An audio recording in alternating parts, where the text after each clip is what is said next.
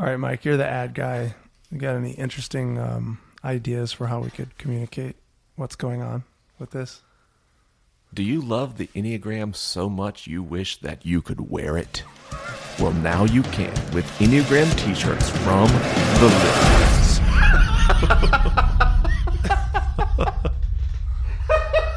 that is a ridiculous thing. All right, we got our t-shirts finally.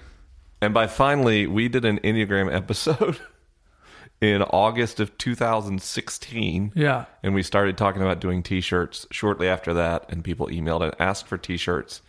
And I look back at my tweets. I even told someone in September 2016 we'd have t shirts shortly.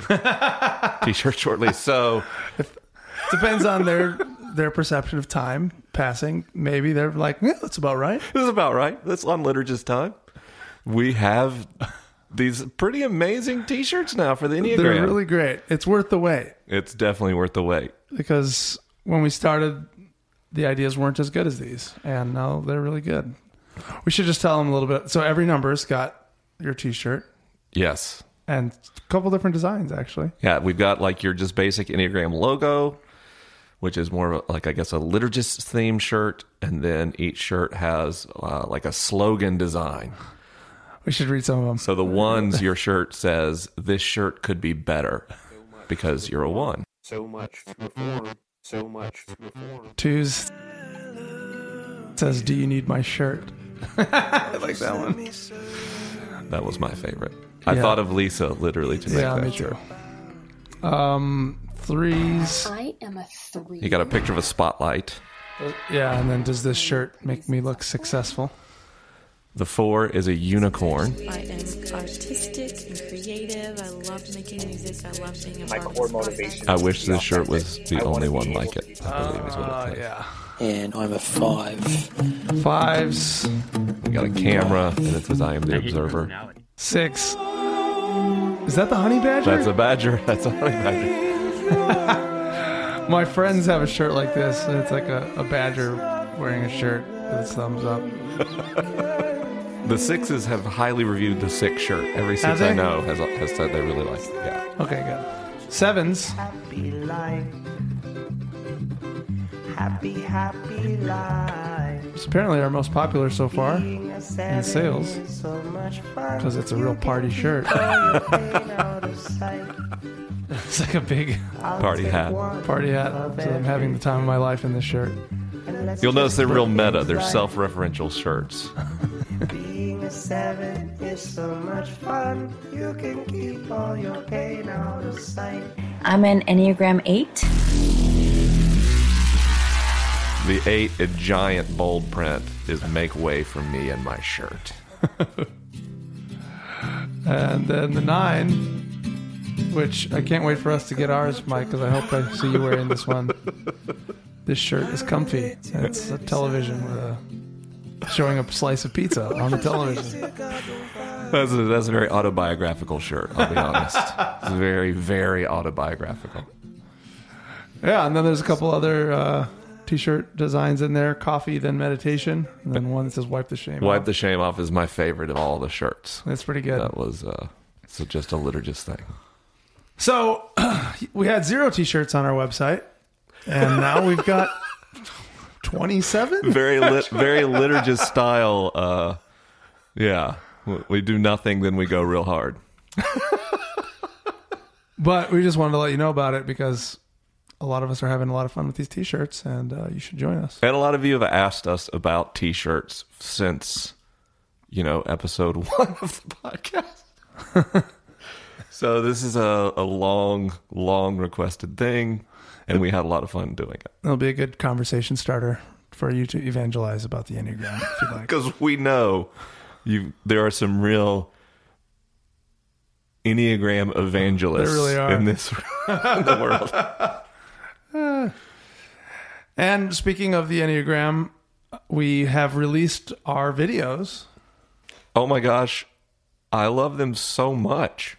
First, Annie Diamond is incredible. She's amazing. She's an Enneagram teacher that we asked to join us on the videos. And it, it really is like like a whole season of the Liturgist podcast but filmed.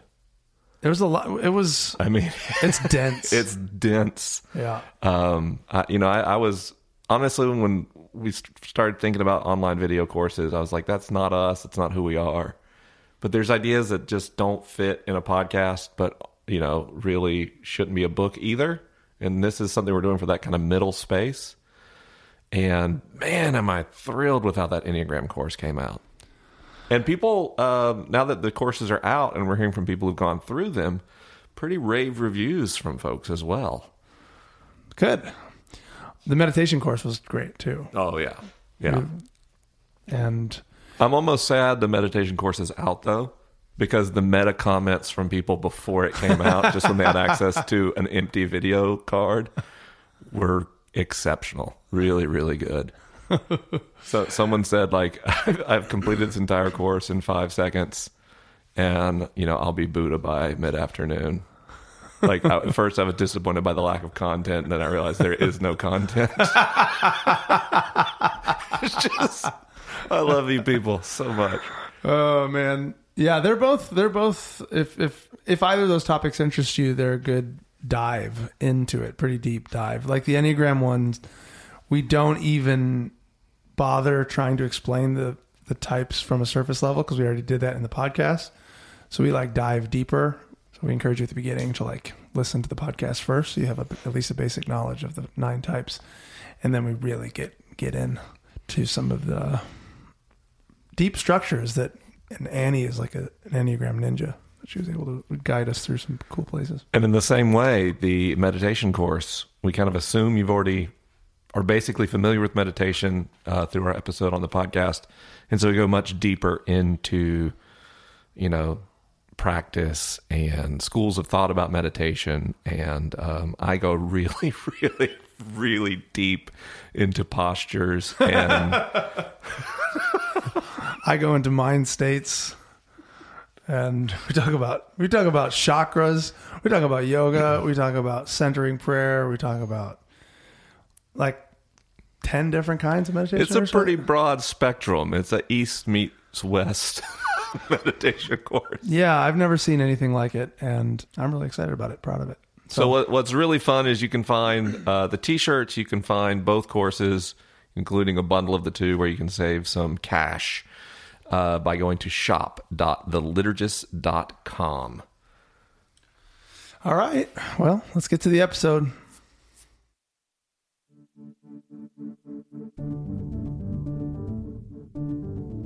Hey, everybody. Michael Gungor here. Apart from scoring the Liturgist podcast, I am a composer that does scoring work here in Los Angeles for films, commercials, uh, even a trailer for the Justice League movie last year that I was excited about. As a composer, it is my job to essentially support and even create the emotion of a scene using music. And do you know where I learned to do that? Well, my friend, I will tell you. Church altar calls.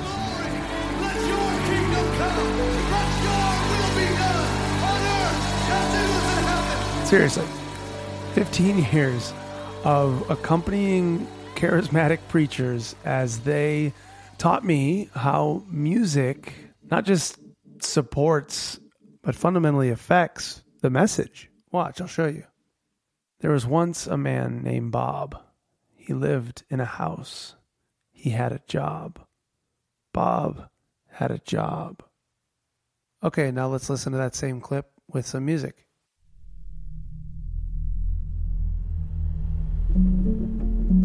There was once a man named Bob. He lived in a house. He had a job. Bob had a job.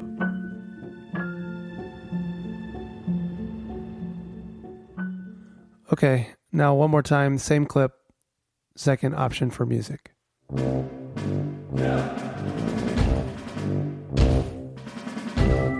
There was once a man named Bob. He lived in a house. He had a job. Bob had a job.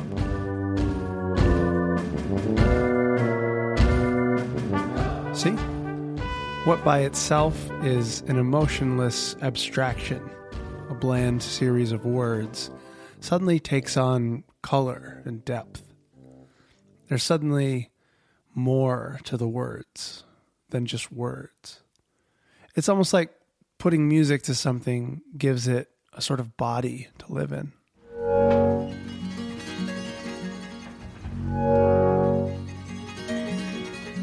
As I look back at my time as a church musician and worship leader, I wonder was that what I was doing? Was I acting as some sort of conduit between the abstraction of mind and the physicality of body? It's hard to even imagine the faith of my childhood without the music. What's a revival without singing or dancing? What does theology matter if you don't have a way of feeling those ideas in your body? Isn't this the whole point of liturgy? Turning lifeless sets of words into song and chant, candles, stained glass, outreaches, bread and wine, turning word into flesh. As I've said before, art is the body's pronunciation of the soul. I still think that's true. So much of our culture and religions in mainstream society are based in a sort of disembodied sterility that we inherited from the Enlightenment. But this is a reduction of reality. When you shrink reality like this, ideas become paramount, and the embodiment, the feeling of those ideas becomes secondary. I grew up, you know, trying to use music to um, give my disembodied religion a place to exist, a place to be lived out. But it wasn't enough. I've come to see that there is a better way to live, better way to practice spirituality. That doesn't have to be so disembodied, phantasmic, but instead involves the whole person, engulfs the whole person, spirit, soul, and body. Today we are talking about embodiment. Today's hosts will be Science Mike, William Matthews, Hillary McBride, and myself. Welcome to the Liturgist Podcast, everybody.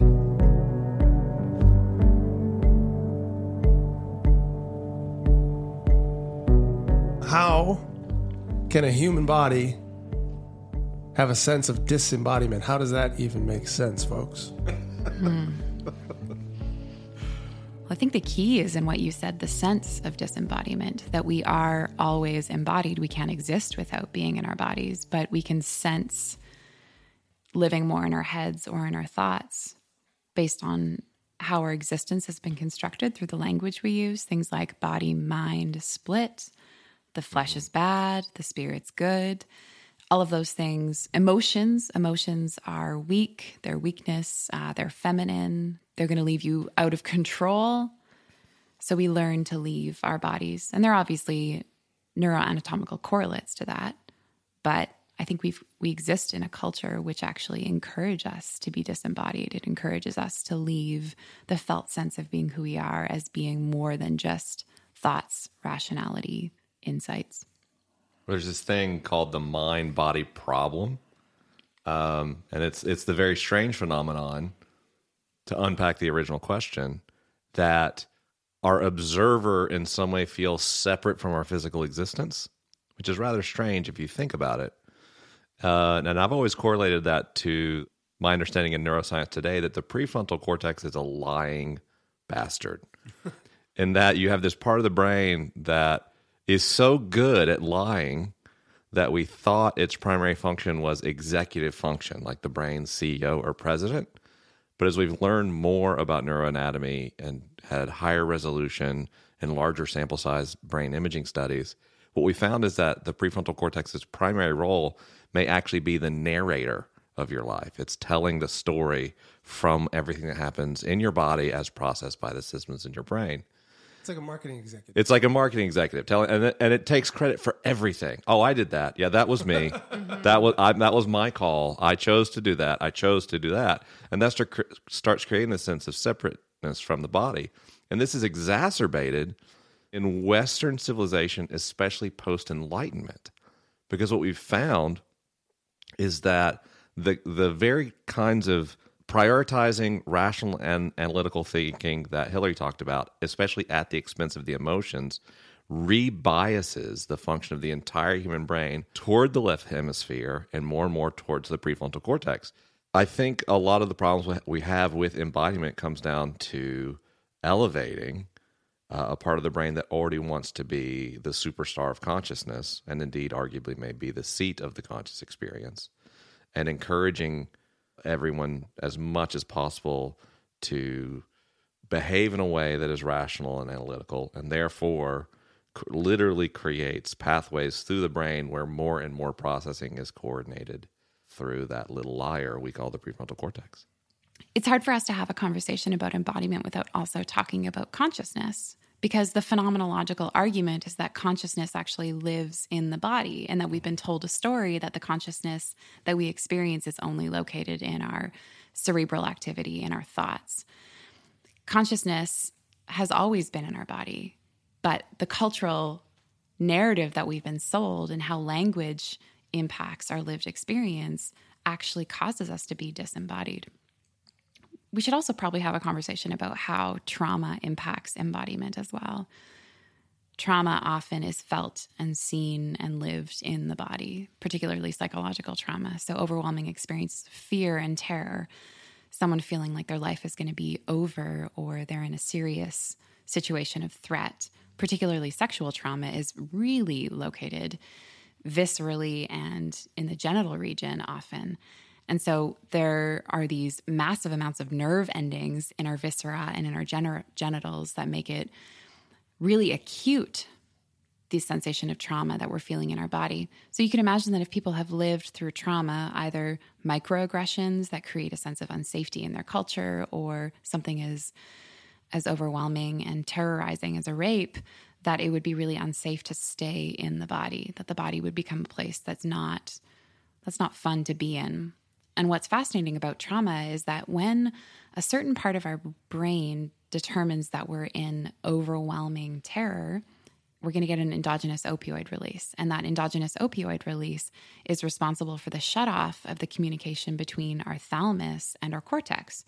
So we've got these almost two functioning brains at the same time. We've got our thought life, but then our body stays distinct and separate, and they're not talking to each other, which can lead us to feel dissociated or disembodied. So there's an important conversation to have here about what it's like to live in a culture where there's pervasive sexual trauma around the corner for mm-hmm. you know half the population just waiting and wondering. The Me Too movement, I really identified that that sexual trauma is everywhere. And what we know with trauma is that just the threat of it, especially if you've experienced it before, is enough for you to feel unsafe and on guard and hypervigilant. So I think we've got a cultural narrative which devalues lived and felt body experience and privileges cognitive and cerebral activity as a the seat of our consciousness. But then we've also got a culture which makes it really unsafe for us to live in our bodies and tells us that our bodies are bad or are dangerous for us. I've heard it said that the body keeps score. Yeah. Um, and I know different spiritual teachers have talked about the pained body. Um, does the body store memories? Absolutely. How yeah. how does the body do that? Well, I think what we want to be careful of is to say that the body and the mind are not distinct from each other and the body and the brain are not distinct from each other. And so yeah. your brain is recording and your brain body system is inc- recording implicit memory always, which is your felt sense memory that you don't necessarily have a timestamp to. And your implicit memory often has a physiological component to it. So, a recording of the sensations in your viscera when you're thinking about something. So, people often have body memories of things that they don't have timestamps to, particularly when they happen between three or four years old when the hippocampus isn't myelinated enough to record time or temporal components to memories. So, you can sometimes ask people, "What's what was your childhood like?" and they could say, "I don't know, but I get this kind of sad feeling in my body and I want to kind of fold in on myself." And that would be a body memory or an implicit memory of something that we don't really have a timestamp to.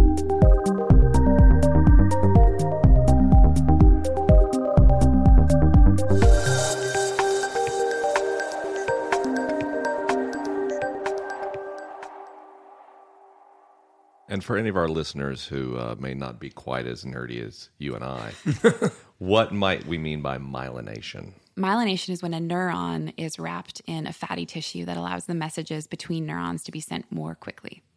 There's obviously all these physiological things Mm-hmm. happening in the body and the mind. To a practical person that is just thinking of like, what does it feel like Hmm. to be like William and I are fives on the Enneagram. Uh, fives live in their head. That's the kind of the main thing. Huh, what'd you say? I was in my head. Sorry, I'm trying to come back. But it's a funny thing. Even when, we were, when I was learning about the Enneagram, we just did an Enneagram video series and we talked about the different centers of intelligence, um, head, heart, and gut for different types of people.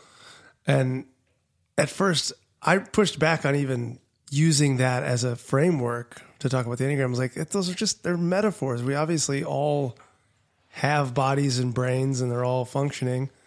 What do we even mean? It's just a metaphor. But just, I think the feeling of living in your head, the more we got into it, I find value in the metaphor.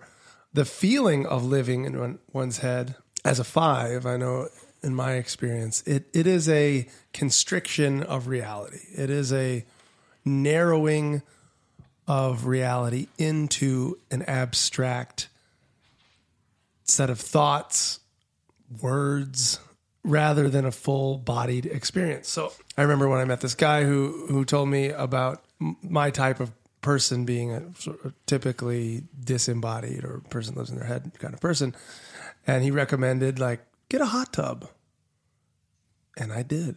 uh, I love hot. He's like, do you like you like you like hot water and stuff like that? Oh yeah, that's my that's my jam. So like, I got a hot tub. He's like, go on walks, find exercise, find ways of getting in your body, which mm-hmm. meant to me like, don't constrict your experience to the mental life in that way, meaning like just abstractions of reality, but actually directly experiencing reality as a human person with a human body.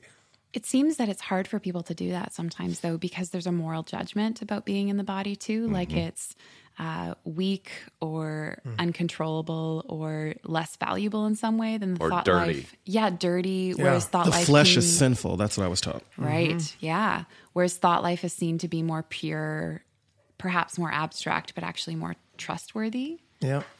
And so I've noticed that when working with people who live in their head, there actually seems to be fear and disgust about coming more into the body, or just a sense that that would be less valuable. Where do you guys think that comes from? I mean, some of it, obviously, uh, we inherited with our religion. I inherited a lot of that with my religion. It was taught to me, and sure, it's Gnostically infused religion, but it's By Gnostic, what do you mean? no, the Gnostics. It was very. It was about that. Like the the body is dirty, the spirit is the pure, the mind, the and even it goes back to even maybe before that, like Platonic thought in some ways, as like this form behind and the substance and the form. There's there's something behind reality um, that is more like the pure ideal form of it, and reality is seen as sort of this gross, less than expression matter. Physical matter is kind of like less than spirit, and that a lot of that seemed to get inherited into early Christianity and and especially when it came to like sexuality, gender, and some of that just was seen as like dirty, less than the flesh, calling it the flesh rather than the spirit, so separating those two things. And I think that was a big part of my religion. As I, when I think about even like discipleship growing up, what was it? It was kind of avoiding the passions of the flesh. It was Yeah. not having sex, not um, drinking and doing drugs and partying and having pleasure orgies, um, but instead to like move into the the pure, disciplined mind of the spirit and the mind of Christ, and you know, the, it was very clean. But th- that is the West, right? I mean, that's the Gnostics lost, and and any of their writings, you know, didn't survive as as being canonized in Scripture. But the early church was still Hellenized, Yeah, and the church almost died out, uh, but you know, then became the religion of empire through Constantine. So now you have this combination of Greco-Roman philosophy, now informed by you know, pharisaical moralism, kind of amplified both ways, and then becoming like the the normative or dominant way of thinking for a hemisphere's worth of people, largely through physical conquest and violence. And that's what I what I mean when I said earlier, like that that in the West we have a bias towards the left hemisphere and towards the prefrontal cortex because it is endemic not just to one denomination of Christianity, but all of Christianity and all post Christian Western ideologies like secularism or atheism. All of these things de emphasize uh, the value of the lived experience. And, and for good reason in some ways. Your embodied, sort of intuitive experience is pretty terrible at particle physics. uh, I don't want people, you know, deciding their visceral or, or emotional reaction to That's how flat earthers. Right, exactly. That's not great. But our embodied experience uh, is great at telling us about other people. It's great at telling, like on paper, a lot of times I do things that make a lot of sense based on uh, timelines and deadlines, and I ignore my body saying too much, too much, too much, which means I am, am frighteningly frequently physically incapacitated from trying to do too much in a certain period of time. Uh, and my body has the intelligence to say, don't do that. But because I am a good Westerner and a good Protestant, I ignore my body and I toil, and in doing so, find a sense of self worth and value. And uh, it is an absolute plague in Western culture. Fascinating when you think about how colonialism and the violence you're talking about is related to disembodiment. Even the idea of manifest destiny Yeah. being this sort of pure ideal that they had that could exist in the mind, that could exist as this truth that that somehow transcended bodily lived reality, so that they could do whatever they wanted to people's bodies and make it fit to the ideal mind form. Yeah. I was listening to this lecture by a th- uh, an African American scholar. I believe his name is Dr. Jenkins. Uh, but he was at Fuller recently and he preached this sermon about the malformation of ideal of colonialism and how the idea that we need to bring creation and thus these savages to a type of maturity though unfortunately the maturity is a, a deformed maturity because what it did was it separated humans from their body and from the land. And so he argues that particularly african spiritualities you know um, south american spiritualities were more connected to the land or they saw themselves as connected to the land so they would never want to rape the land or steal its resources and how colonialism with its with its Christianity brought a type of abstraction from the body and and also then those religions were squashed and those religions were treated as savage religions and and they were wiped out and um, and not valued as uh, I don't know contributing to our civilization and how we view the other and so I I think about that often with colonialism and how we've been robbed of a rich inheritance from Eastern religions as well as uh, indigenous religions that center us back in the body. Well, I think you see like a struggle among Westerners to try to reclaim some connection to the mm. physical and the visceral. I think that's why we love yoga. Mm. I think that's why white popular culture is uh, so frequently plunders the riches of African American culture. Mm-hmm. Is because of its power to speak to the body. I, and I know, like in my own life, I've constantly struggled to try to get more in touch with the part of my body that isn't my brain. You know, I have a real tendency to view my body as this very useful suitcase for moving my brain around. As you know, it's kind of funny. I've had I'm a pretty clumsy person. Uh, I tend to to be injured more frequently than average, and my approach has always been like, if I break a bone, no big deal, it will mend. And the only time I've had like a reckoning with my identity and self worth was a brain injury. I'm like, well, that's important. I can't let my brain get injured. And I remember right after the accident thinking, like, why couldn't I have just lost my legs? Which, if you think about it, I, I, it's a relatively minor brain injury I had. It's it's it's ridiculous to think that like losing my legs would be less traumatic than having a couple of brain bleeds and vestibular system damage. But uh, it's that it's that degree to which I am centered around the cognitive as my primary way of functioning. And why I am so often deeply confused by my emotional reactions to mm-hmm. things. Not just confused, but actively troubled. Yeah. You know? Well, emotions live in the body. That's where they're situated. They're not these things that exist solely in our intellect. They actually have physiological signatures that go along with hmm. each of them. And so it's really hard to do emotional awareness, emotional regulation. It's hard to feel with someone and do empathy when we are disconnected from our body because emotions, particularly the feeling of other people's emotions, lives in our own body as well. Are we going to talk about the insula? Oh, whoa, oh my. Oh, getting me all worked up. Hillary loves it. The insular, is that what this Insula, or insular Insula. cortex. It's yeah, yeah. yeah. I'm Well- a cingulate man myself. See, you're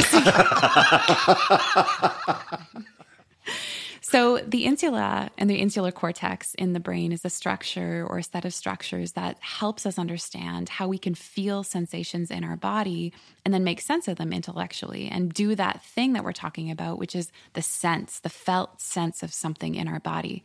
And what's fascinating is that the insula tends to be implicated in things like disgust. So, uh, this visceral response that there's something bacterial that we don't want to ingest. It's protective in its function. But the insula is also implicated in things like how we do empathy with other people because it accesses or it's it's part of the group of structures that are responsible for mirror neuron response when we see someone else's emotions and we feel them in ourselves like watching a video and seeing someone get punched in the gut and then going oh right? Almost imagining that it's happening to yourself. And so, insula and insular cortex are really responsible for some of the things that we're talking about here today and are valid and brain based structures. So, they live upstairs in our head, but help us make sense of what we're sensing in our body and feeling in our body. I wonder if if that then is the role of good religion would be to help bring a language to that experience of what's going on in the brain and the body. You know, especially in ancient world context, we didn't have that language Right. or we didn't understand the brain. Well, I think about good religion as actually helping us be more fully alive. Yeah. And if you're only accessing one dimension of human experience, then how can you experience the fullness of life? So there is so much life and vitality as it's situated in the body, even things like sensation, feeling, touch, having a taste of something in your mouth, having energy course through your body in response to hearing something that someone says, and you noticing in that moment that that feels really good. There is more to experience than just thinking about ideas and actually letting those ideas resonate in your body and tell you something about what feels good and who you are. You told you told us in the hot tub last night as we were being collectively embodied Oh, yes. uh, about in in therapy, like sometimes walking people through emotions that they don't really mm-hmm. know how to experience, and actually showing them how that exists in their body, like Yeah. the throat. Yeah. You're saying the heaviness in the throat, or Yeah. the, as equivalent to sadness. Or can you talk right. about that? yeah, a yeah, yeah. bit? So people who experience dysregulation of affect or the inability to feel their emotions and do something constructive with their emotions and haven't actually been given permission to do that relationally often struggle with feeling like emotions come up really strong or they can't get in touch with them and the consequences of that being irritability or disconnection from people or from themselves or a reduced sense of self or suffering that they don't know how to respond to. So in therapy, because I'm connected to people, because I care about them, I'm really trying to get to understand their experience. And I'm also trying to stay connected to myself and embodied. I often feel in my body what they could be or are feeling in their body. But for people who were never taught, they often have difficulty accessing that. And when that comes in extreme forms, we call that alexithymia, which is the inability to feel or name emotions and often the inability to experience them. It can become quite extreme for people. And then there are obvious consequences to falling in love or having appropriate relationships or communication when you can't access emotions. So, what happens when people are saying something is that they might have this emotive expression, like tears coming to their eyes when they're talking about a sad story. And I'll say, What do you notice in your body when you feel that? And they might say, Gosh, I don't, I don't know. I don't, I don't think I feel anything. And I'll say, Well, you have tears in your eyes. I'm wondering if that can help us understand more about what this experience is or was like for you. And for people who've lived in their head or are cut off from their emotions or their body, might have difficulty even locating what the sensation is in the body. So, because I'm hooked up to them neurologically and really attuned to them, I can use my body as the way to help point them in the direction of what that feeling is like. So I'll say, I can see that you're sad. And when you are sad, I feel sad because I care about you. And that sadness shows up for me in the constriction of my throat. And then I'm wanting to pull inwards with my body and almost curl in on myself. But also this desire to reach out and connect to you at the same time because your sadness isn't too big for me. I can feel it in my body, but I also want to be connected to you. So as I'm telling you that, just bring some attention to your throat and your body and tell me if you can feel any of that constriction in your throat or that wanting to pull inward on yourself. And people will often say, wow, yeah, I can feel it there. I wouldn't have known where to even start, but now that you're saying that, I can sense that. And so then we learn together how to feel. Because hmm. emotion, emotion lives in the body, but emotion is actually a dyadic experience before it's an individual experience And a dyadic meaning. Two person Yeah. in a dyad. Yeah. There's two of us. So you actually learn through your attachment relationships how to sense your feelings, how to stay with your body while you're feeling. But again, like I was saying, if an experience is too overwhelming, because that overwhelmingness is felt in your body, often we want to leave our bodies. And so we try to not feel, we try to get away from the feeling because it's too much. And we haven't been shown how to regulate that or mm. stay with that. So, the process of therapy is helping to bring people back into their bodies to have a full experience of emotion so that then they can make choices about what they do in any situation, given all of the information that's accessible to them. Explain this to me then. If I experience trauma or really painful negative emotions, I have a hard time crying. Like I won't mm-hmm. cry. Mm-hmm. But if I'm watching a really emotional episode of Grey's Anatomy, I'm sitting on my couch, or mm-hmm. before Grey's, it was Parenthood, or you know, or one of those shows, and I'm like, not every episode, but it has to be a real emotional one. You know, it's probably like one a season for me personally, and I'm like, oh Bailey, Doctor Bailey, oh Jesus, you know, like, and I'm like, whatever, and I'm going, what is wrong with me? Mm. What is wrong with me because I'm crying this much? Well, not because I'm crying this much, but it's funny for me. I've always, and maybe because it's my fiveness, I somehow weirdly can open my emotions up to a story like that, mm-hmm. and- mm-hmm. versus the the thing that's happening right in front of me. Mm-hmm. Often, I can feel it in front of me, but it won't bring tears to my eyes. Like I'm not that emotionally cold. like I, I feel, Yeah. uh, but I do have a hard time showing that emotion mm. in like in my life. But then you get me on the couch by myself watching Grey's Anatomy, you know, some, and it's like Yeah. it comes. I don't know what that Yeah. is. And when you were talking about that, I just thought about that. Yeah. Emotion is meant to signal what's going on for us to our community of belonging, to tell them what we need. So, emotion actually has a social function. It's pretty hard to feel okay feeling if we've been told at some point that we're not allowed to do that. And so we can take in the messages that keep us defended against feeling our own emotion for ourselves as a way of protecting ourselves from experiencing the consequences of having someone see us cry and feel judged or shamed by them. And so often, what happens, particularly in our significant attachment relationships, is that we've been told at some point, don't do that, or don't cry about that, or that's not okay, or we don't do that here. And so we actually have permission to cry for a story on TV because it doesn't involve us naming our pain and it doesn't ask anyone else to comfort us. Hmm. We're just living and experiencing the pain that we have inside vicariously through a, a TV show. Mm-hmm. So there's a relational component to this too. This isn't just you having a hard time crying for your own story. It's what has crying for your own story meant for you in the context of your primary relationships and when has that been allowed or not allowed? And how do we help you learn that it's okay to access all parts of you while being seen and connected to somebody else? Mm-hmm. I've heard a, a quote oftentimes in the black community we can be afraid to sh- show emotions or afraid to cry because I think it might have been in the James Baldwin uh, documentary, I'm Not Your Negro. He might have been talking about that uh, at like Martin Luther King's funeral because he said, Oh, that's exactly what it is. He said, If I cry, the tears will never stop. Um, and I think there is this collective sense of if I allow this to happen Yeah. too much, or if I give myself permission to feel in this community, Yeah. Then we'll never stop crying. Yeah. The grief will never. And maybe that's a lie, or that's no, you no. know. I hear that lots from people who have deep wells of pain that haven't ever been given the safe place and the permission to dip into that and then come out. Yeah. And so we're afraid that if we go in, we'll stay in and we won't know how to get out of it. Yeah. And then the other, the context of that though, is if we cry, then nothing will get done and we won't be productive and we Hmm. can't participate in society. And so there's, there's something about the diminishment of emotionality or the diminishment of affect that makes it seem like it would be useless or a waste of time to go into it and to continue to cry. We also can't grieve something and be sad about it if we're in the middle of the trauma. Hmm. We have to be through it to be able to look back on, be sad, and and prove to ourselves and, and know with certainty that it's over. And I think although the civil rights movement was really successful in moving things forward, the struggle in the black community is not over. Mm. There is Yeah. consistent racism and devaluation of people based on their ethnic identity all over the place. And so, are we ready to grieve? No way, it's still going. There's still work that needs to be done. wow.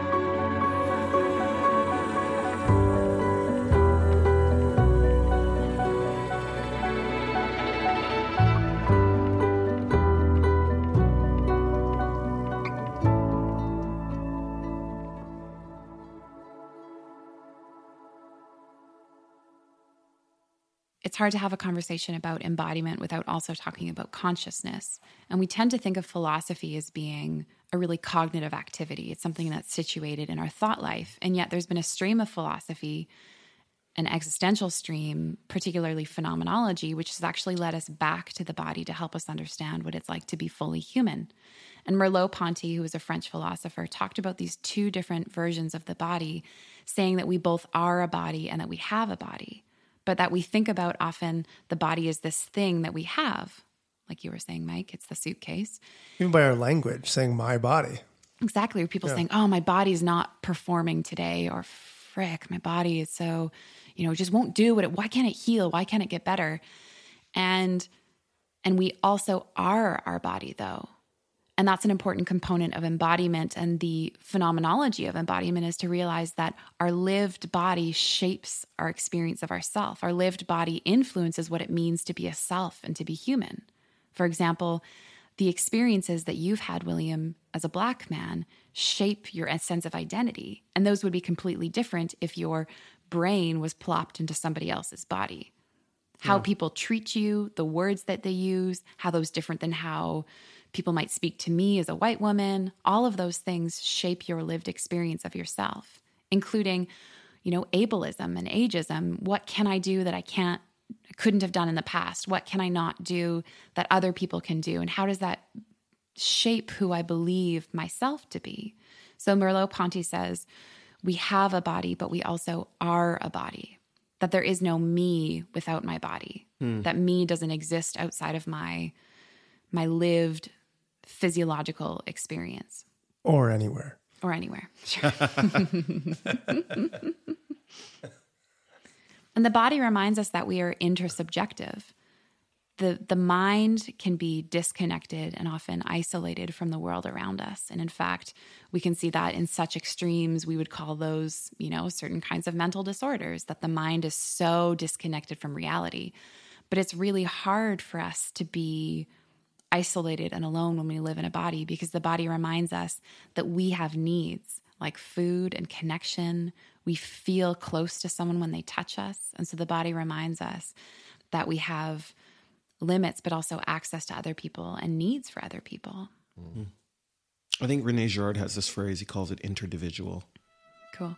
I love that phrase just to even bring us back into the body, but also the body's connection to other bodies. Yes, Um, yeah. That we are not individual, but inter. Interdividual. Yeah. That's what he said, yeah.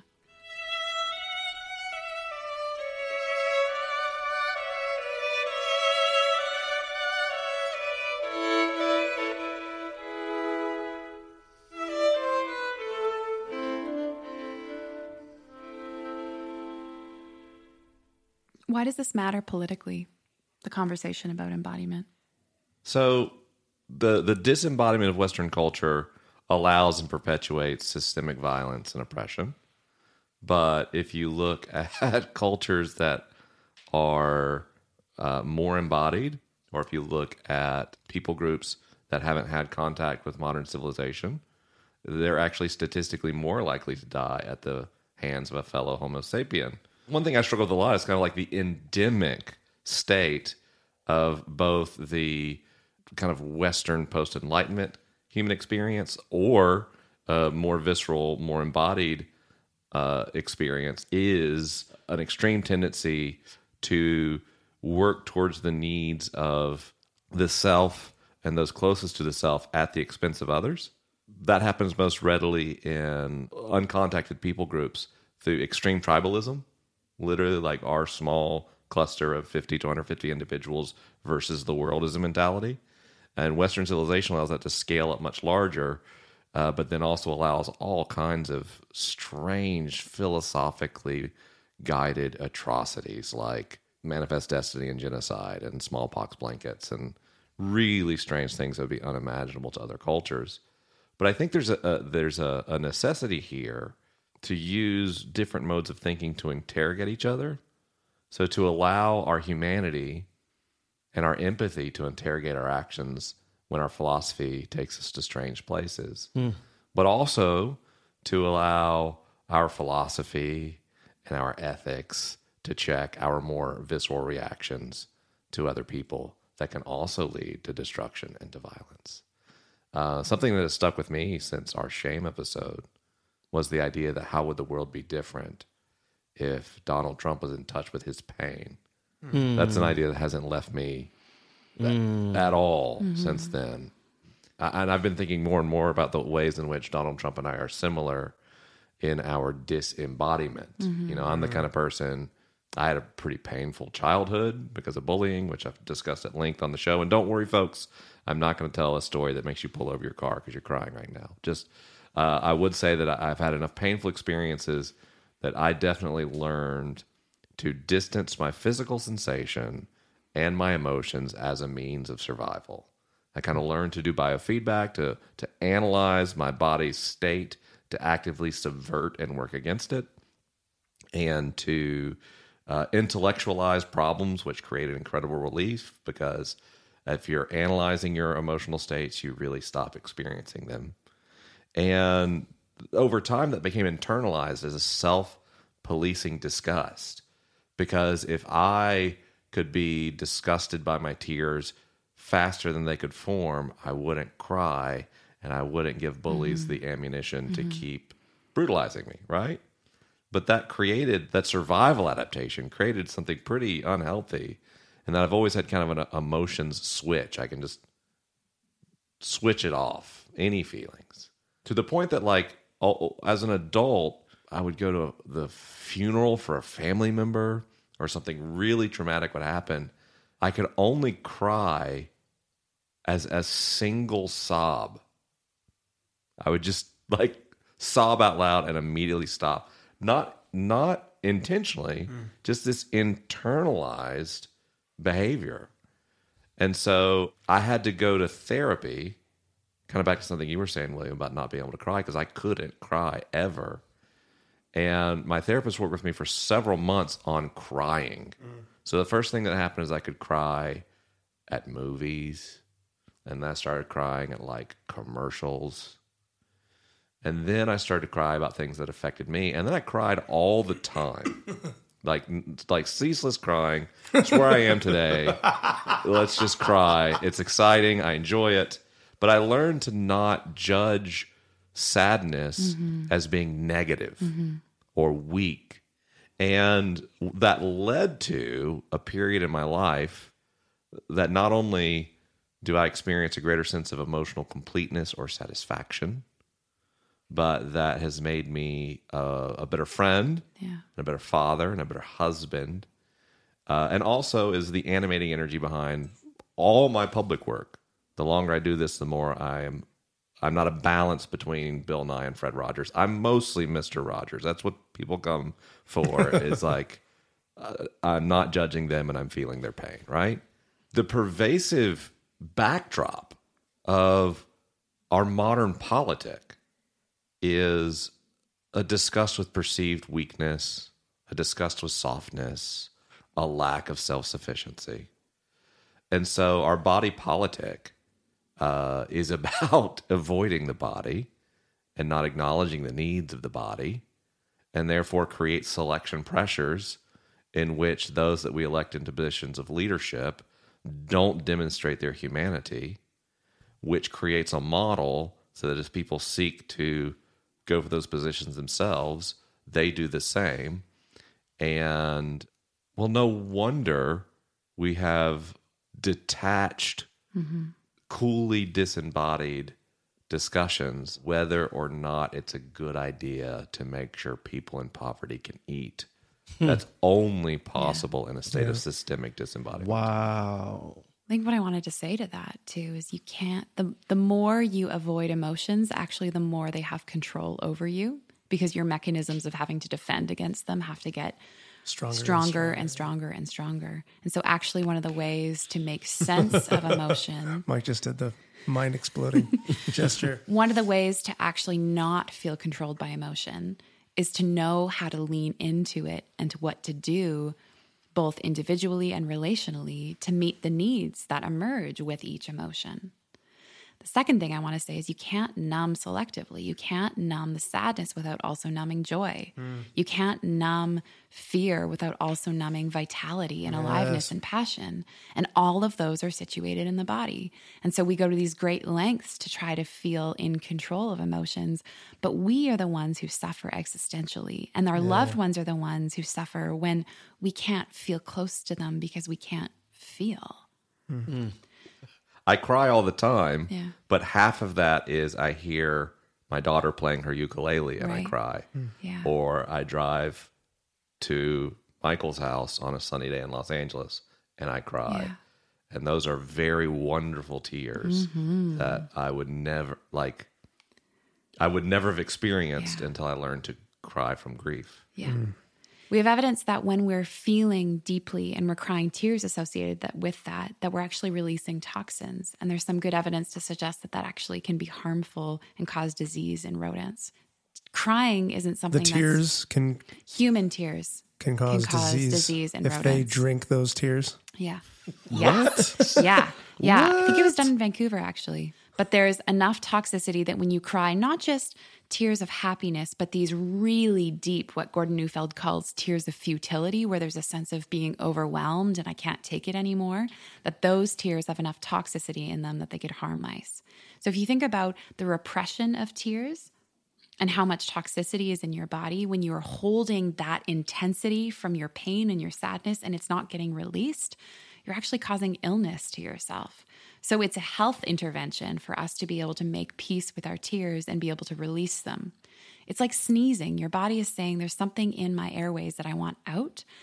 And as much as we like to sometimes repress a sneeze, we don't have shame or guilt or judgment about a sneeze. We might not want to do it in the middle of a performance or at a funeral or something, but we give ourselves permission to let something out.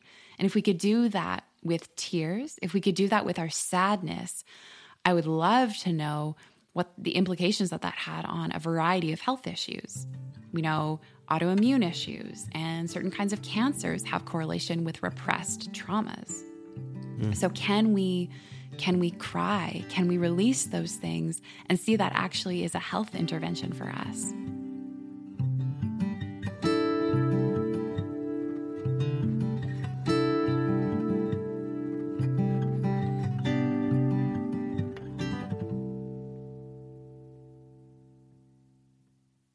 And then I think about spiritual, I hate saying progress, but spiritual discipleship or however you interpret spiritual growth.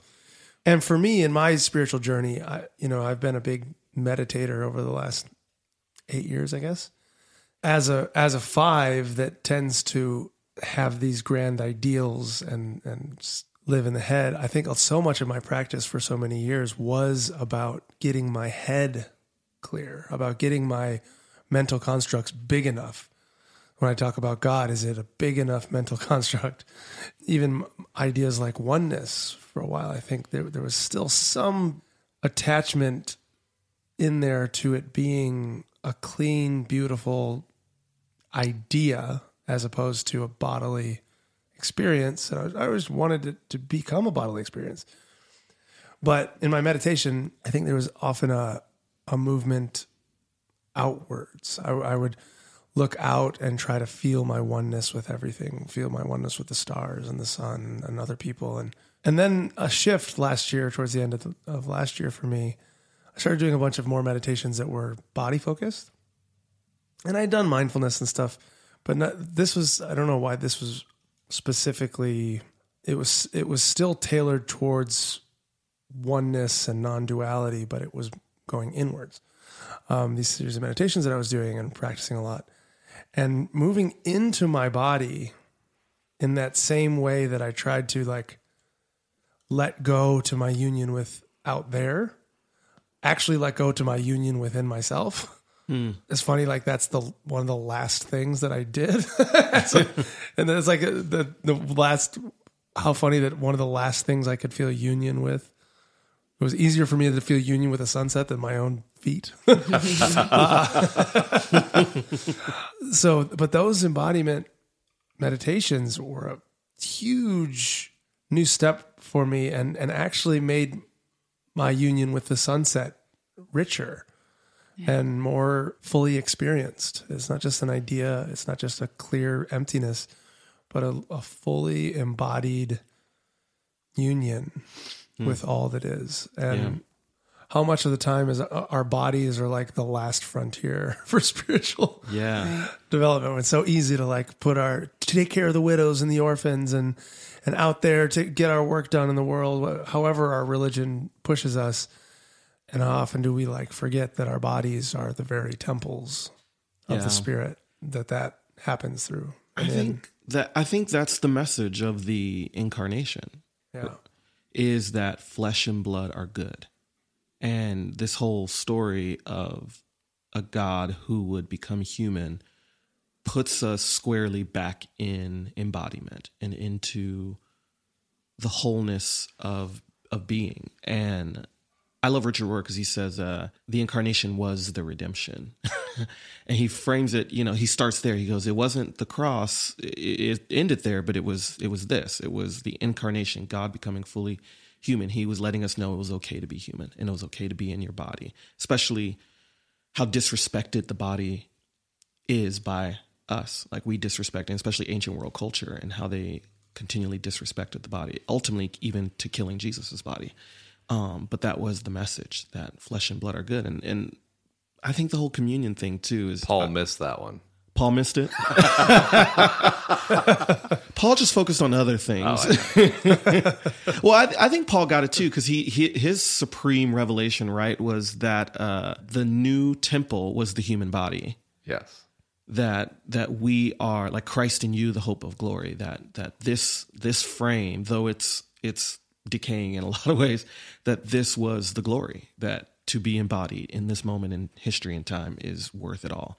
Uh, at least when I look at the Christian message, I think that is the theme that I focus on the most. And I've always, I think, focused on because I saw that as the most hopeful. And especially for somebody that's detached, right? It's like, ah, I need to be embodied. I need the, the, the bread and the wine. I need the, the flesh and the blood because I want to abstract it all away. yeah. I mean, even externalizing it into that. Is it harder to see the communion wafer and the wine as the body of Christ than it is to see your own genitals as the body of Christ? Hmm. You couldn't have engineered a better sentence to cause people a strange mix of contemplation and profound discomfort. Oh, That's that's what I try to do. man.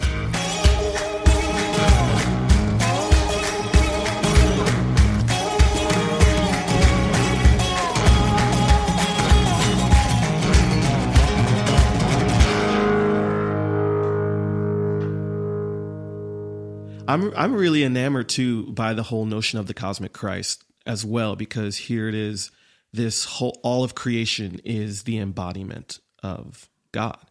And you know the rivers the seas the ocean the mountains the stars the cosmos that it's uh, that this is God's dwelling and God's enfleshment. Like if Christ is the head then we are the body. Like this whole this metaphor coming bringing back to us that we have a body we are in a body and that we are part of another greater body like you know using the ken wilber analogy of you know wholes and parts like holons and You know that that this is a part in that we're parts and wholes. I know Science Mike doesn't. He just he just nodded his head like Ken Wilber, Ken Wilber. oh no, we got two Wilber readers. In the, I like I like Wilber.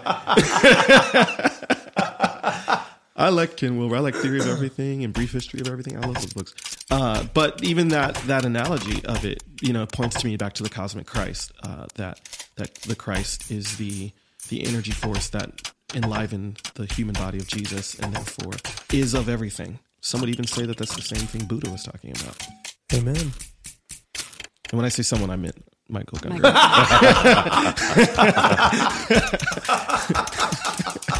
him alone, only him. No.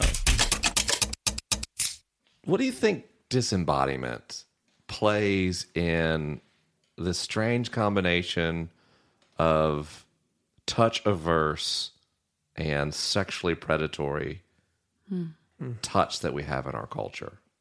I've, I've, I've seen studies that effectively humans as social primates crave and need frequent touch to be balanced and healthy, but we're afraid to touch each other. When we do, we tend to do so in exploitive ways. Mm-hmm. I've actually seen research that links a lack of touch in the West, and especially in America, to things like incidents of mass violence, the sense of alienation required for someone to feel it's not just enough to end your life, but you need to end other lives as you do so. Yeah. What role is that playing, and how can re- can can reclaiming embodiment also help us to reclaim healthy touch and mutual touch? I think that being disembodied with a constant threat of sexual predatory touch is a survival strategy. Hmm. If people are going to grab my body on the bus just because I'm a woman, and that's going to be threatening and unsafe and scary for me, what choice do I have if that's inevitable but to leave my body so that I don't have to feel the pain or the threat of that? So I think that disembodiment is a survival strategy, kind of like dissociation, to get away from things that feel threatening but inevitable. Hmm. And that we need to make it safe to be in the bodies that we're in, make it safe for other people to be in their bodies, so that we can all experience the fullness of life and safety, so that our brains can work properly. We know that when we're feeling unsafe, that the parts of our brain that are making the choices about what to do and what needs to happen uh, tend to move away from conscious, intentional, and present thought towards reactivity and life preserving impulsive reactions. I think that there's probably a pretty serious consequence on our the fabric of our social relationships if we're having to leave our bodies to keep ourselves and other people safe. I wonder if that also plays a part in even the people that are responsible for the non loving, non healthy touch. People that are, and I don't say this as a way to like excuse any behavior or justify it or anything, but I wonder how much disembodiment is at the heart of somebody who doesn't know how to respect someone else's boundaries. Mm-hmm. How at the heart of them, no? Well, and impulse control and Yeah, but if so, it's all what one cycle and one system. Yeah. So I'm saying like a person that doesn't have a healthy relationship with their own body Yeah. that feels present and loving of their own body, Mm-hmm. would they be more likely to move into a, a dangerous cycle and a violent cycle that, that they would not, if they don't know how to respect what is their own body, how, how could they respect someone else's Right. body Yeah. Yeah. and be fully embodied in their own body? They're flailing out, reaching out and causing havoc Mm-hmm. around them. Yeah. I would say that it's definitely one component of psychopathology and unhealthy and non pro social behavior, but among other things. Yeah. Yeah. In a world that's constantly objectifying women's bodies in particular and and increasingly so men's bodies, to be embodied is a political act, to not participate in my own disembodiment by only viewing myself as an object from the outside, but to see that my body is me and to take up space in my own body and to refuse to disappear in my body, to really conform to the patriarchal construction of femininity that is a political act of resistance to stay embodied and to believe that my body is good and that it deserves to take up space and that I don't need to apologize for the things that I feel or sense in my body. Hmm. I think we saw that in Black Lives Matter really strong, was this uh, radical embodiment of of of blackness that looked like f- black feminists taking their shirts off in the street and protesting uh, as a sign of like disrespect and saying our bodies have been disrespected and it's disrespectful for us to be naked in the street so let's do it. And i i always saw those images as such a beautiful message of my life matters my body matters especially talking about police brutality and the devaluing of life uh, to have people who i don't know would reflect that back on culture. And i could see how harsh that looked to a lot of people and how the disgust comes up and the the shame and, and all the emotions that come up when those images are flying through Twitter and the periscopes and it's going live and you're seeing, you know, like people with sagging pants or, you know, like shirts off and just protesting. And I don't know if that speaks to the state of where we're at politically, where it's this radical because of the disrespect. Is that is that radical? Yeah, the body is the site of oppression. And so the body can be our opportunity to resist and to re-engage politically to to dismiss or dismantle the oppression Mm. by being fully embodied and by owning that and not apologizing for the space that we take up or the color of our skin or our uh, level of ability or our size Yeah. all of those and the ownership of those and the inner consent to enjoy and be fully embodied in those is a resistance to the disembodying and to the objectification and the oppression of the body. Power to the people then.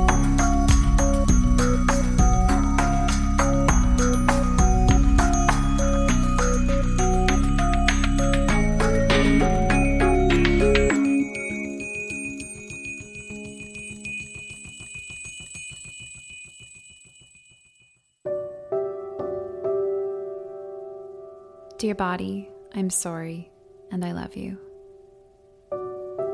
Dear body, I'm sorry for telling so many lies about you. I called you ugly, a waste of space, just that, and just this.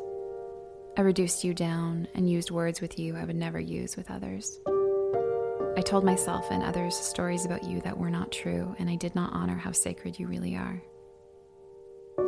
I'm sorry for all the times I've hurt you, both on the outside and inside. I've starved you, scraped you, plucked, pulled, cut, and burned you. I scrubbed you too hard in the shower. I filled you with food and then made you empty yourself. I have celebrated when there was less of you and screamed at you when I thought there was even just a quarter inch more of you where there shouldn't be. You never asked for this, you never deserved it. I'm sorry for the ways I've neglected and ignored you. You told me so many times, this isn't safe, or this feels good, or screamed at me, listen to me. But I silenced you. I covered up your voice with distractions and the promise that maybe I would love you, that maybe I would love me if you just stopped telling me things. I'm sorry for how I've kept you stuck and small when you wanted to expand and be free and wild. I sat there trying to be good, but it cost you. I told you we couldn't climb the tree. Instead, we would sit with our legs crossed. I made you think that you were better if you behaved and didn't challenge anyone's ideas of what it meant to be a woman. I'm sorry for how I believed what other people said about you. They said you were so many things. They called the beautiful and life giving parts of you bad and horrible names, and I let them. I said nothing, and sometimes I laughed. I'm sorry for blaming you for holding all the feelings I didn't know how to feel. You have been so good at telling me when I'm in danger or when I'm alive or full of joy. But the hard things were too scary, and just to get away from the feelings, I tried to make you go away, to be invisible, to shut you up. I'm sorry for putting you down just to fit in with others. It seems that other people felt safer being around me if I told them that I hated you, but I let you down. I'm sorry for making you an object to use and be used. And I'm sorry I felt better for a while when I let people use you. I really thought I would be more lovable. And when you told me you didn't like it, I didn't listen. I'm sorry I didn't know how to protect you from a world which told us both that you were for someone else's pleasure. Not quite enough of this, too much of that, bad, ugly, broken, a thing, a puppet, not wearing enough, the best thing about me, or dangerous. And I'm sorry for hating you when you did nothing wrong. And I love you for staying with me, for never really leaving me, even though I have tried to leave you. You are there always, and as long as I am there, you are there, here. We are together, and we can and will never be apart. I love you for the ways you let me experience life through adventure, through taste and smell and sound. Without you, I would not know joy. Without you, I would not even be alive. I used to think my mind was safe and you were the one that was unsafe. But now I know my thoughts told me lies, but you never have. I love you for allowing me to love others, to hold close my dear ones, to make love, to grasp a hand, to wipe the tear away from another's cheek. It is through you that I can show and feel love and know what being connected really means. I love you for helping me move, taking me from here to there, fast and slow, with intention and sometimes without even knowing it. Together, we have traveled the world and we see it all. You will help me appreciate others and the uniqueness and beauty that each of us are. I love you for introducing me to time. No one else will take the journey of life with me all the way from the beginning to end. As you change, I will remember what we have been through together. When you show lines and marks, it will be the storybook of what I have lived, reminding me daily of all the times I have laughed, chopped apples carelessly, fallen from the swing set, and squinted to see the beautiful day under a bright sky. Skin. Oh, skin, you tell me about what it means to be wise, and joints, you remind me that we are not permanent. But I refuse to shame you because you cannot do what you used to. I love you for teaching me how to rest. You remind me to care for myself and have deepened my understanding of what it means to be present and still. In teaching me how to rest, you have taught me how to need. And in needing, I have allowed others to love me and give me parts of themselves. Through rest, I understand the rhythms of life.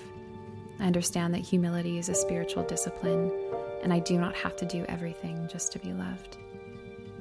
I love you for helping me touch myself, others, the softest petal on the flower outside the front door, and sand against the heel of my foot and the neck of my lover.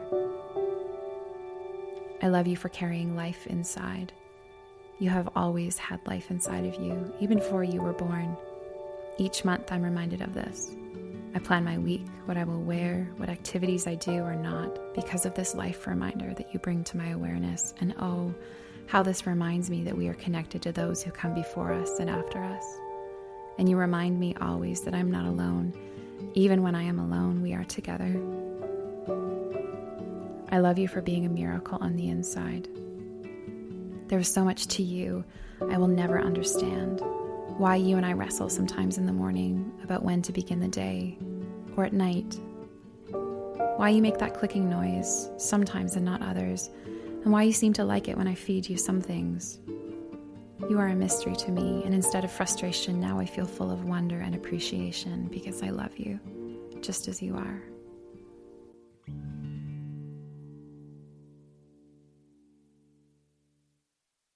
How do you know when you're embodied? Hmm. Tell us a story about when you felt embodied, or how do you become more embodied?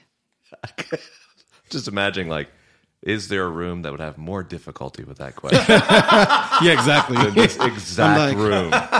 Hillary, who are you talking to? That's right. It's like, huh. You think we're experts in this? Uh, I feel embodied now. Mm, what tells you that? I literally can feel my body. Yeah, It's yeah. I'm not caught in a mental loop. Yeah. To me, when I'm disembodied, I'm caught in narrative. I'm caught in a string of abstraction So of your thought. your awareness, your sense is distributed into the sensation Yes. in your body and not just in your head. Yes. Yeah. music and dance brings me back to embodiment. Mm.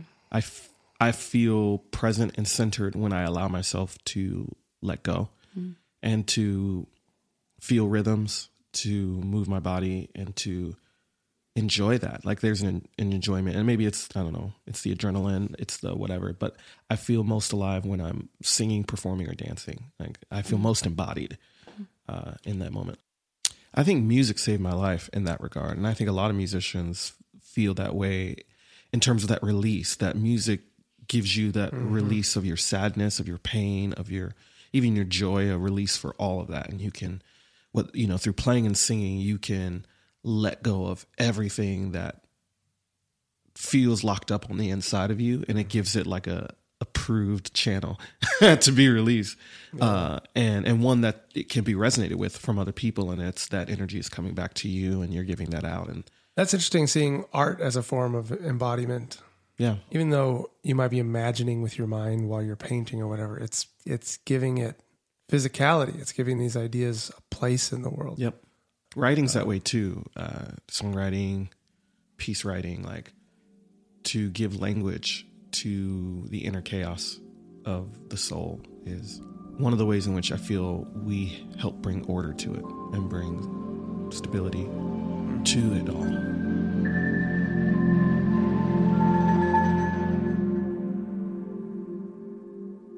Uh, gastroenteritis makes me feel very embodied, Yeah. deeply embodied. I had no narrative uh, the last two days. I had no abstraction.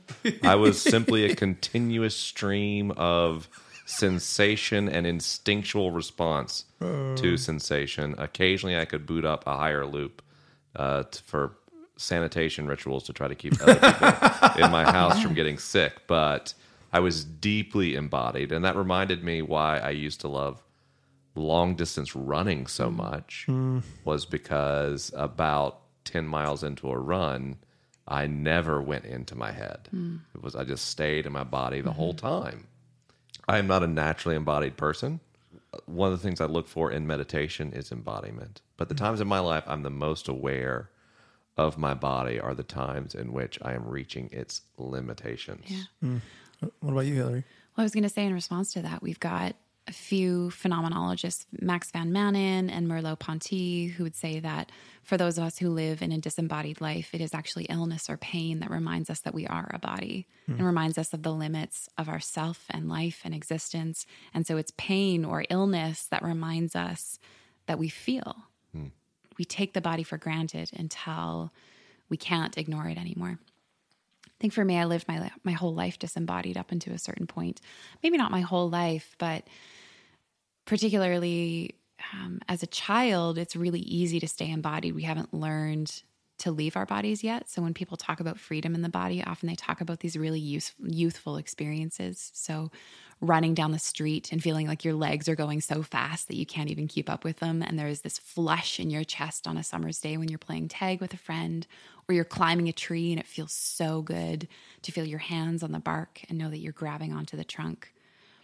So these embodied experiences are often really youthful and early in our development. And then we learn to be disembodied. And that was my experience. So my journey recently of becoming embodied has been to find moments both of movement and stillness and to locate sensation in my body and to track with that and to try and keep these dual tracks of awareness running at all times that there's a thoughtfulness about the sensation while also a sensing of the sensation and doing that especially while I'm in therapy mm. or when I'm doing something that feels really joyful to actually expand and savor that moment to help my brain learn to attribute more resources to that sensation of joy or pleasure so that it takes up more mental activity and, and that I can go hang out there more often. So I've been taking in embodiment classes, which just really looks like sometimes they're called authentic movement. It's mm. totally free dance where you're giving your body over to music and giving mm. it over to the body of the earth and movement and Damn. yes. I want to give my body over to the earth. Like when you think about religion, All of me loves all of earth. when you think about religion and how much of our Western, Yeah. especially Protestant Christianity, for those that identify with that, is totally disembodied. Yeah. It's you go in and you listen to somebody talk. You sit in an uncomfortable wooden pew or some equivalent and listen to information spewed at you. And maybe there's a little bit of uh, grease for the gears with the music at some point. So Yes. really let the let the words come in and have a clean cleaner slate. That's white church though. Yeah, I was like, speak for yourself. That's most Western church, I feel like. Yeah, I I hear you. It- it- There can be a lot of speaking oriented, but but even in you know in black church, there's a participatory element to even the speaking. That it isn't purely I sit. Yeah, and it's more still- embodied. Yeah, it's way more embodied. Um, and actually, the audience is is crucial and necessary. Otherwise, the whole thing doesn't work. Yeah. Uh, at least in in our context, and so why I, I, I partially agree with you in terms of that format. I think uh, Black Church reflects that very differently, um, and it is far more embodied. With I mean, people will run in the middle of a sermon, just get up and run. That's amazing. Yeah, like or stand up and clap and shout or fall out or you know like I've seen whole meetings derailed like in the middle of a sermon Yeah. because the audience is like feeling what's happening or the spirit and next thing you know you know it becomes something totally different you know that's what we would say oh the spirit came and the spirit took oh church was good today spirit came and you know we just and the music and all of it like it's I don't know it's a celestial spiritual dance that happens in that I was kind of headed that direction because we went. That's what we went a couple weeks ago. We went to a black church, and that's a big part of the reason that I Mhm. wanted to take. We don't go to church. Then our daughters are never in church, and I thought eh, maybe it'd be fun to give them a little church experience. But I didn't want it to be a disembodied white church experience, so I took them to a black church, and it was great. Lucy was dancing all over the place. The lady behind us was like handing her cookies, so she was. In- we were the only. We saw, I think, maybe two white people there, and it was was amazing. We were we were looked at funny. Our family didn't total didn't belong. We told you actually, like we looked like we felt like we didn't belong there, and you're like, you didn't. you didn't. Especially the one you went to. I was like, I wouldn't have gone to that one. But it was great. Oh, I loved it. You didn't belong because your bodies tell different stories about Yeah. what it's like to be human. Mm. It's pretty hard to have an embodiment conversation without also talking about social oppression and the oppression of certain people groups based on the body, right? A classic example that's used in Niva Piran's work, she's a scholar out of U of T who researches embodiment as a health intervention, particularly as an eating disorder treatment intervention. Talks about how if you've got a, a woman in Delhi, a South Asian woman who feels totally at home and like she's part of something and then comes to LA, maybe not LA, let's say something like Portland, Portland or Seattle.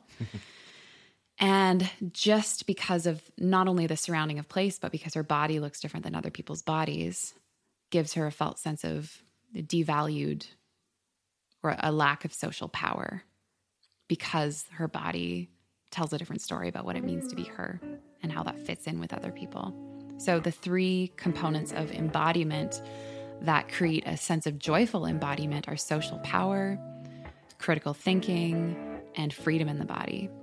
So, free physiological experiences, but can I think critically about the way that bodies are constructed socially and what has value or not? But then also, what kind of power do I have in my experiences around me based on the body that I live in? Hmm. And simultaneously, you could have the opposite of these three things, which lead to a disembodied experience, which is the lack of social power, the inability to question and think critically about bodies, and then a corseted body experience. So, if you think for women who've been told your whole life, sit with your legs crossed and don't speak unless spoken to, and the boys can they can go play out in the yard, but you can't. There's a restricted social, there's a restricted physiological experience of the body where it's corseted and pulled in. There isn't a felt sense of freedom and joyfulness in the body. But then there's also perhaps a, a sense of compliance as a way of assuring social belonging that this is not what we do here and that's not what you do. But then also the social power component to it. And perhaps she sees that the boys are given more opportunities in certain spheres than she is. And all of those, simply because of the body she's in, create a sense of disembodiment and fragmented embodiment, which lead to all sorts of mental health issues, but also existential suffering. If the body is us and the body has been something that's not been safe or good or valued or free, then how can we be free?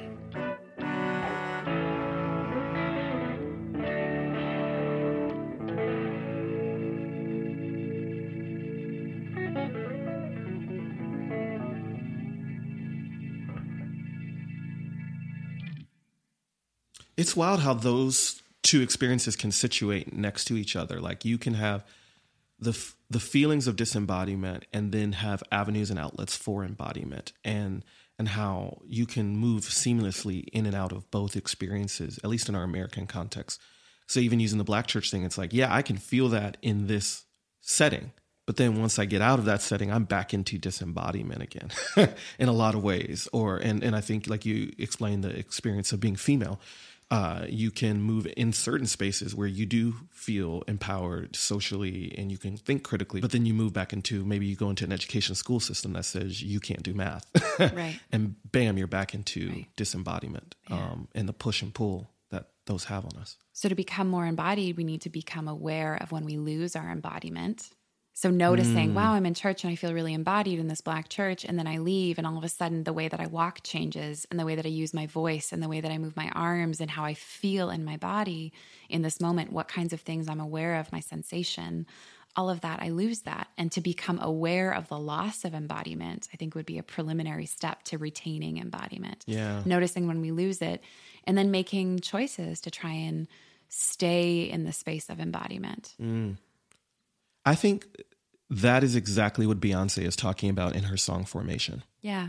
Like she did it at the Super Bowl a couple years back, right? And it was she was in Black Panther uniform, but the whole song is her describing her lived experience of people say I'm part of the Illuminati. Obviously, I'm not. Those are haters, you know. And then she talks about where she's from, the the place she's from. Then she talks about how she likes black men. She goes, you know, the nose, you know, like Jackson Five nostrils. She's saying. uh She's talking about a lived black experience, but also giving permission to black people to be who they are in public. And and you know, SNL did that whole skit like, "Oh my god, Beyonce's black. We didn't know." Right?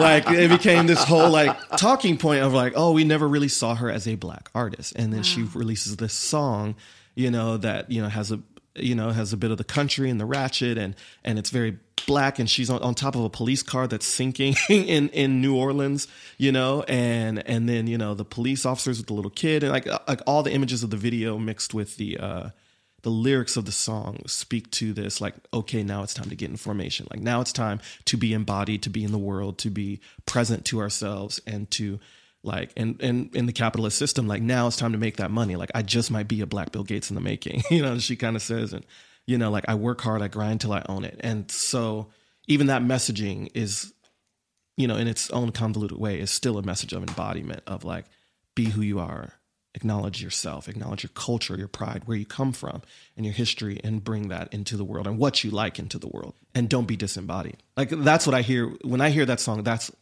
it puts me back in my body hmm. Like music only can do uh, but also it's giving this other message too of like black subversion like hey subvert the system you don't have to be like the system We need a second microphone for William for his claps. we need a clap. Sorry, I got real black with the claps. Oh, claps. I know, was I like, did. And you know that. so right, I mean, when it's time to show up, we show up. Like,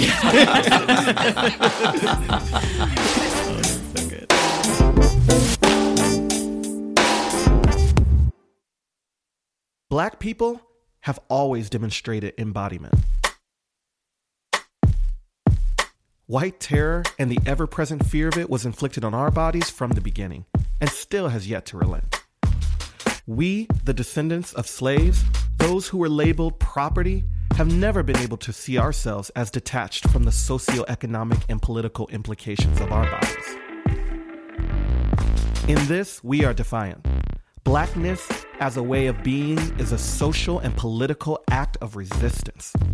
The way black bodies move and sing, our unique rhythms of grace, that beautiful ease and swag by which all of our blackness breathes, the way black hair moves in the summer breeze, and the way our full lips and proud nostrils and varying thickness defies the status quo. We do not belong here, yet we are. Who we are and our being, or how we be, is not an abstracted notion of self, that shallow wisdom of man, but a bodily wisdom, similar only to that of a mother's intuition. Our vision for healing, integration, oneness, and unity and wholeness in the face of plunder and trauma is what makes us strong and resilient and full of magic. What we know is this to be alive is to inhabit the body. Every curve, nook, and crevice is sacred. Every wrinkle, vein, and organ is holy. Every hue and shade and melon is a mark of divinity. We are prophetic signs and terrifying wonders to every system of power that distorts the truth of our embodiment. Our ingenuity and cultural creativity breaks the mold at every turn. Whether we choose to reflect heteronormativity or queerness, we embody love in the alternative families we make for ourselves. Whether we choose to portray industry beauty standards or subvert them with our beads, braids, cornrows, locks, and natural hair choices, we still define culture and determine what's hot. We know our embodied lives make you uncomfortable, and we refuse to apologize for that. Our resistance is resilience. So when you see us, take us all the way in. Take in these magical bodies effortlessly dancing in between time and space. Take in our delightful interior complexities and wonderful paradoxes. Whether we kneel at a football game or protest shirtless in the street, or whether we're going in at church or at a Solange concert, or whether we're just at a checkout line buying groceries or purchasing a subway ticket, I want you to see us. I want you to see us radically loving and affirming ourselves, our bodies, and each other. And when you see us doing this, let it be a sign to you. For we're not here to subjugate you as your ancestors did to us. No, no, no. We are simply here to teach you the embodied truth of love love of self, love of community, love of creation, love of God. And though there may be more trauma ahead for us, we always know that there will always be more embodiment and freedom for us. Our resistance is resilience.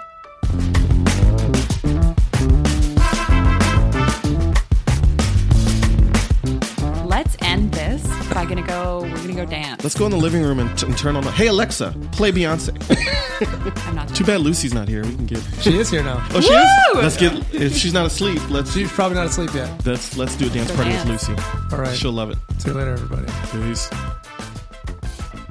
Well, that does it for our episode on embodiment, and we hope that you've enjoyed it. And if you'd like to connect with other people who've listened to this episode, you can go to liturgist.com slash podcast and find the episode called Embodiment. And there's a comment section where you can discuss this episode with other listeners of the Liturgist podcast. If you'd like to connect with the people that produce the Liturgist podcast as well as its hosts, you can do so on social media. Just uh, go to facebook.com slash the liturgist or search for at the liturgist on Twitter and Instagram. We'd like to thank all of our patrons who make this show possible. If you're interested in the second podcast that Mike and I make, called The Liturgist Conversations, otherwise known as The Robot and the Alien, uh, you can go to theliturgist.com as well to find out how you can support this show, get weekly meditations, and all sorts of other bonus things that patrons get. This show is produced by myself and Greg Nordine. Thanks to Corey Pig for project management, Mike McCarg, Mike McCarg for being managing director. And we'll see you in two weeks on March 22nd for our next episode on body image, which we are incredibly excited about think will be helpful to many of you. Thanks for listening, everyone.